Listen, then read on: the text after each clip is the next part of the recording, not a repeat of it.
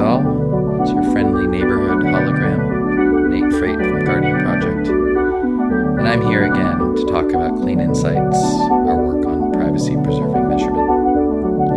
There's a video playing over here. You can see from my colleague Carrie of OK Thanks, who had a really awesome design session the other day um, and kind of working on a technique that we're building up to help apps, products, and services consider what they might measure,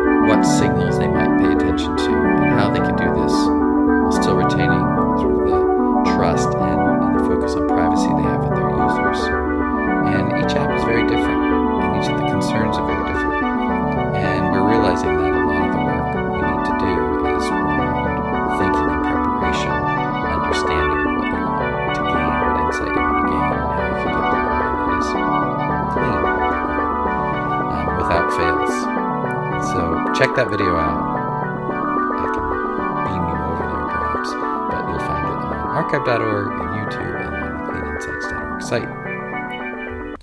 But today I'm going to walk through threat modeling in a medieval mode. Maybe I should redo this presentation so it's in a space mode.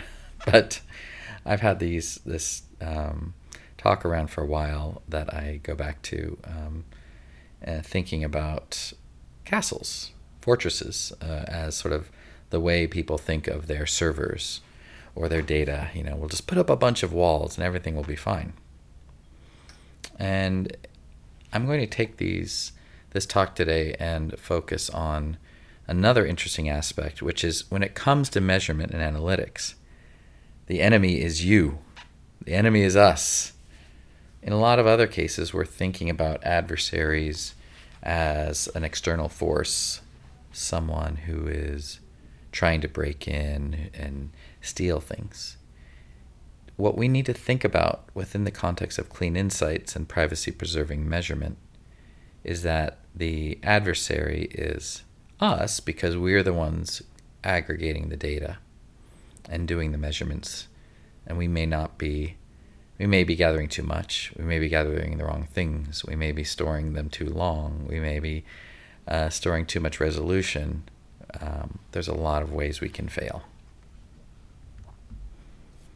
So I use this sort of slightly humorous medieval warfare topic, um, but uh, you know, there's a lot of ways you could think about it and, and go through this. And we're using the design process, as you saw with Okthanks. We're using threat modeling. We're going to use um, usability and UX, and we're going to be doing security kind of code level consideration around this.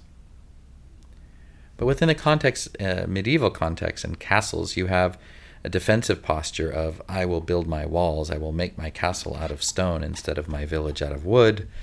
And then the offensive side of, oh, what weapons might be used to attack this castle? What tools would an adversary have to get inside? Um, and again, in this case, the adversary is yourself, so there's some different considerations. We'll start with fortifying the castle, defensive threat modeling. So, an interesting fact you know, castles were built from wood because, you know, you sort of had the forts, the big timbers for a long time. But once sort of fire and flame became part of the weapons toolkit, you had to move to stone. And it took many years with stone, but it was stronger and lasted longer. Um, and then once there was cannons and gunpowder, well, castles didn't really help that much anymore, and you had to think of warfare differently. So, fortification is one thing you need to continually adapt. External dependencies are also a consideration. No human is an island. We all have dependencies, and in a castle, there's water, there's the fields for their food, there's fresh air that is not full of disease, there's roads in and out for supplies. Um, there's a lot of things that make a kingdom sort of vibrant and bountiful, um, but you need to consider that and not just think, I have everything I need forever. Sort of like right now, maybe with your toilet paper supply, though I've heard that that's not much of a problem anymore. Now it's other things like meat and flour and everything. So hope you're all staying well stocked out there during your current uh, situation.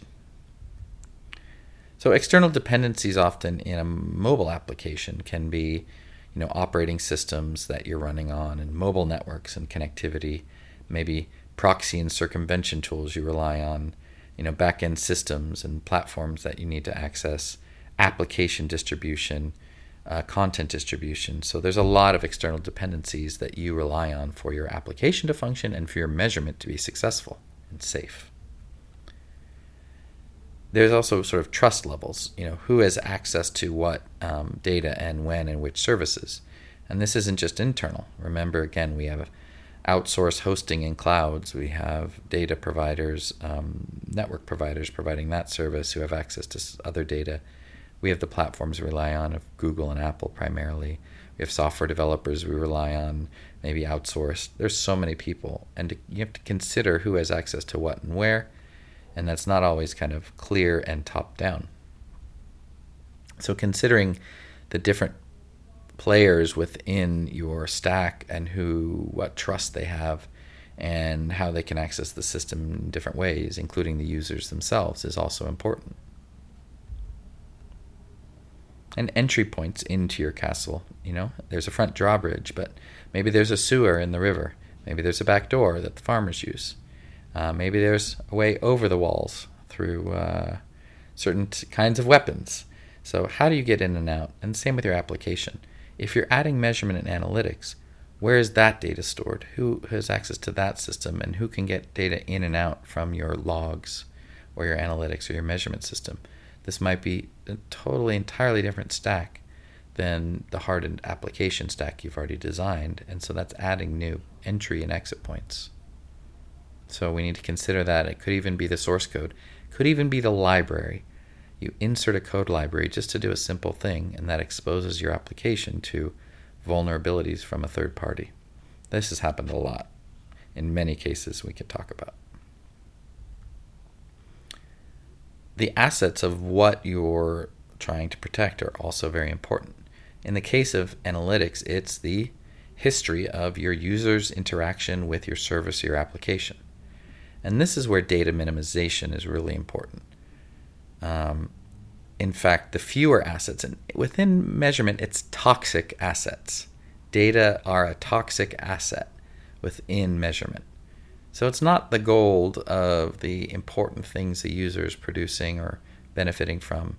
It's the side effects. And while you need some of these side effects around measurement to power your app, don't think of them as gold and treasure. Think of them as toxic waste. So how do we minimize those and, and not let them leak out into our beautiful farm and river around us? So there's a lot of way to go through assets and who should be able to access those assets or deposit assets um, is an important thing to consider. Around all of this is not only the application security framework you might think about, like authentication, for example, or session management.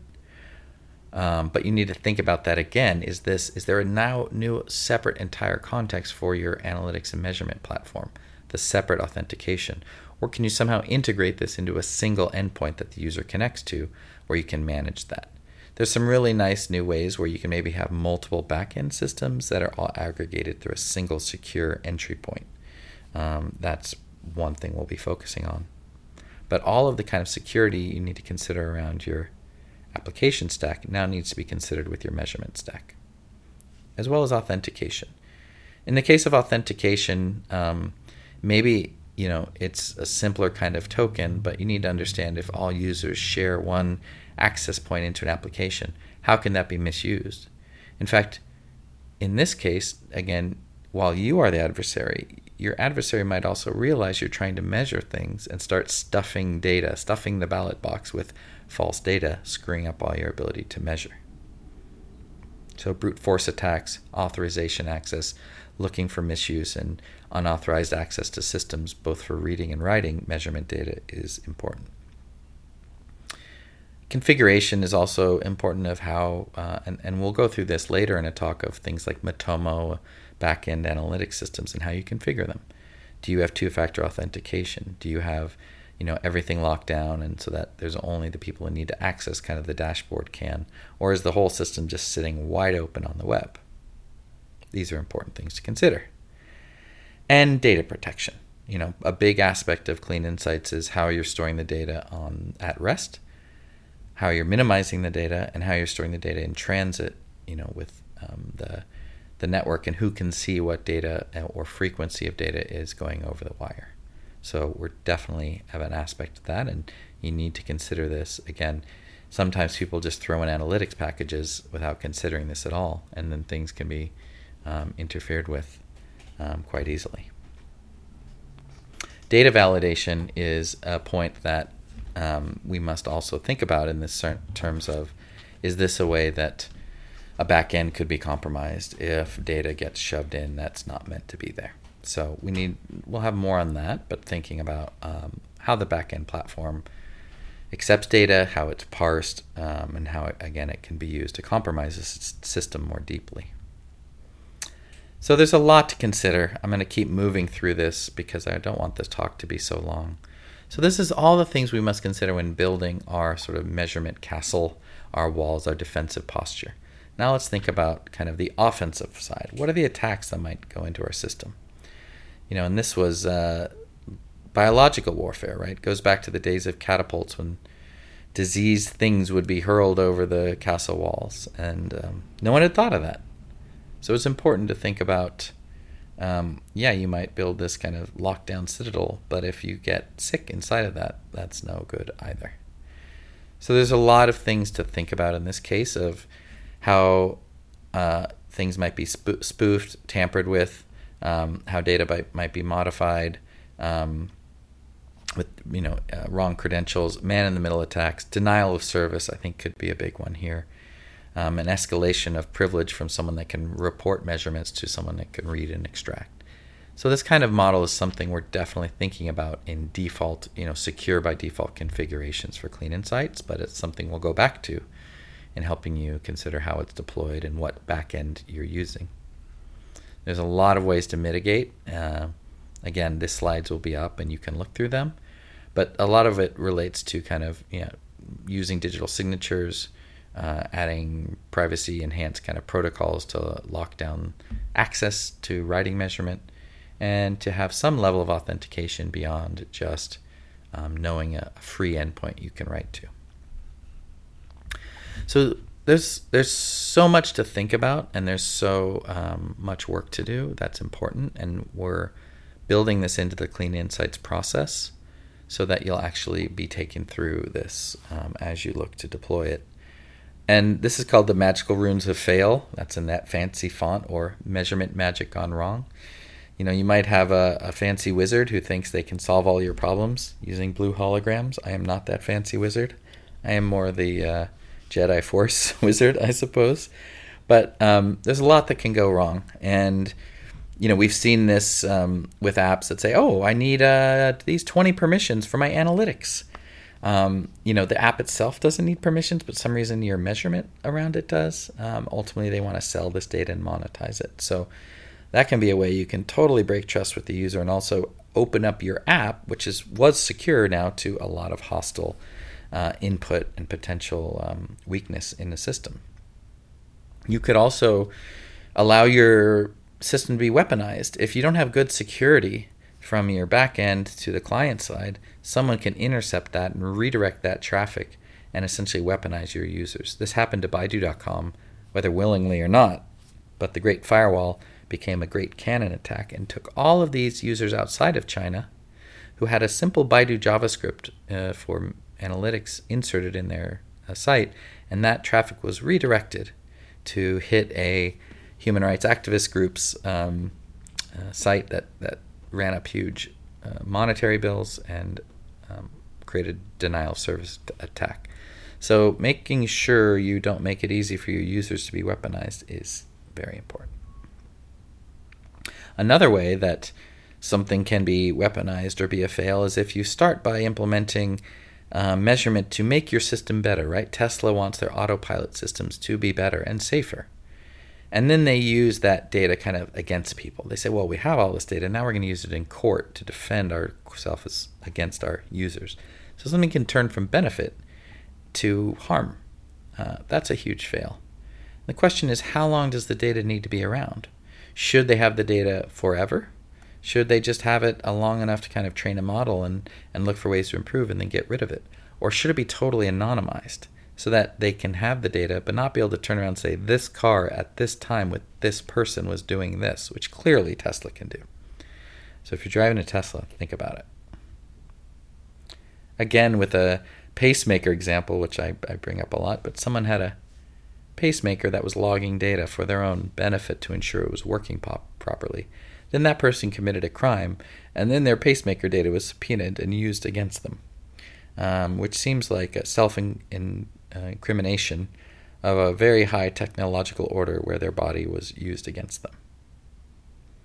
Criminals are dumb, but I really don't think our bodies should be able to be uh, indicted and used against us.